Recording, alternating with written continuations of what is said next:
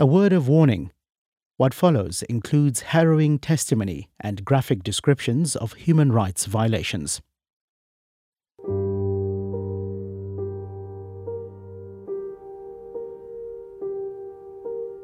The media painted him as the arch villain of the apartheid era and labelled him prime evil.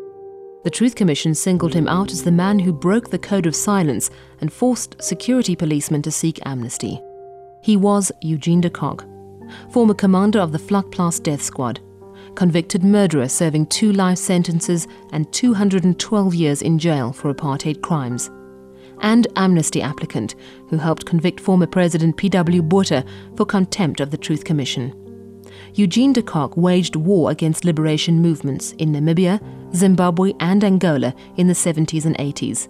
When he returned home to fight the ANC, he said, My war is only just starting. At Vlakplaas, the colonel led his men from the front. At various amnesty hearings, the prisoner still refused to abandon them. But for his former masters, the politicians and the generals, Eugene de Kock had only bitter venom. Dit was 'n baie ongenaakbare en koelbloedige stelsel. Uh It was a very unapproachable and cold blooded system. Let's make no mistake about that. Jy's of 'n vriend of You 'n are either an As jy 'n ally vyand is, dan- or the enemy. If you were the enemy, you could expect your lifespan to be extremely short. Your lifespan is maar kort. Nie een polisieman of lid van die weermag was ooit Not one policeman or soldier was ever given a white flag.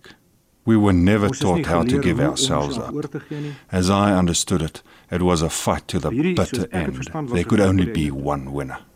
Daar kan net een wenner wees. The men based at Vlakplaas were there to fight. daar omdat hulle wou We didn't have a gang pressing system to recruit them. We actually had to keep them away. Mense op vlakplaas te kry. Jy moes mense weghou. En ek wil dit vandag vir eens en vir altyd net regstel. I want to say this once and for all. Vlakplaas was not a rogue unit. If it had been rogue, I would have developed the atom bomb myself Want as dit rogue and probably would have used it too. En hom jou waarskynlik gebruik het ook. Ek kan vir verseker, I can assure you, dis 'n wêreld it was a world with a thousand shades of grey. 'n duisend skakerings van grys was. Wat was u geestesinstelling? How did you feel when you heard that the generals were selling you out? Wat te doen gehad het? Dis It was total betrayal, Chairperson. Dit moes u op daai stadium baie verstaanbaar. It must have made you extremely bitter, Mr. de Kock. Is nog steeds bitter vandag. It didn't make me bitter. I felt like vomiting. Laat ons nie met woorde speel. Let's not play with words. I'm not playing with words, I mean what I say. I can speak Afrikaans. Ja.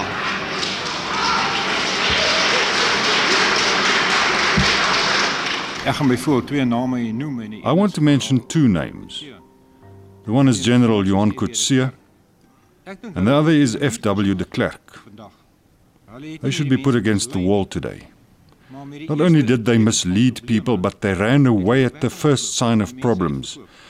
They sold out the white population, except for their own elite group. groepie van 1 of 2% van hulle eie mense.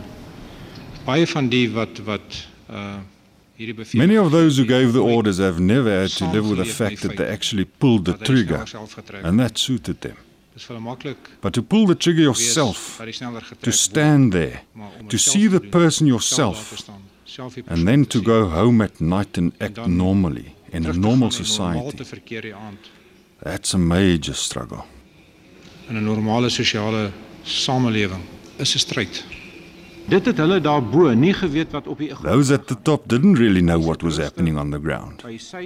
They used to sit in the comfort of their air conditioners, work out their pensions, and drink glasses of red wine, while we had to lie in the snot and hair and blood in the dust.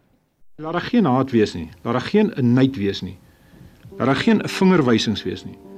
Let there be no daar geen hate, gedagtes oor wraak no spite, no finger pointing, and let there be no thoughts of In tyd sal die revenge. dinge dit weer self Time will heal all. When my sons were barely old enough to understand, I told them, You must rise above this. You can either be an eagle or a chicken. If you choose to be a chicken, you will spend the rest of your life scratching in the ground. I can't make the men of Vlakplaas noble. Ek kan nie vlakplase But they were damn good people. Ek is klaar, dankie voorsitter.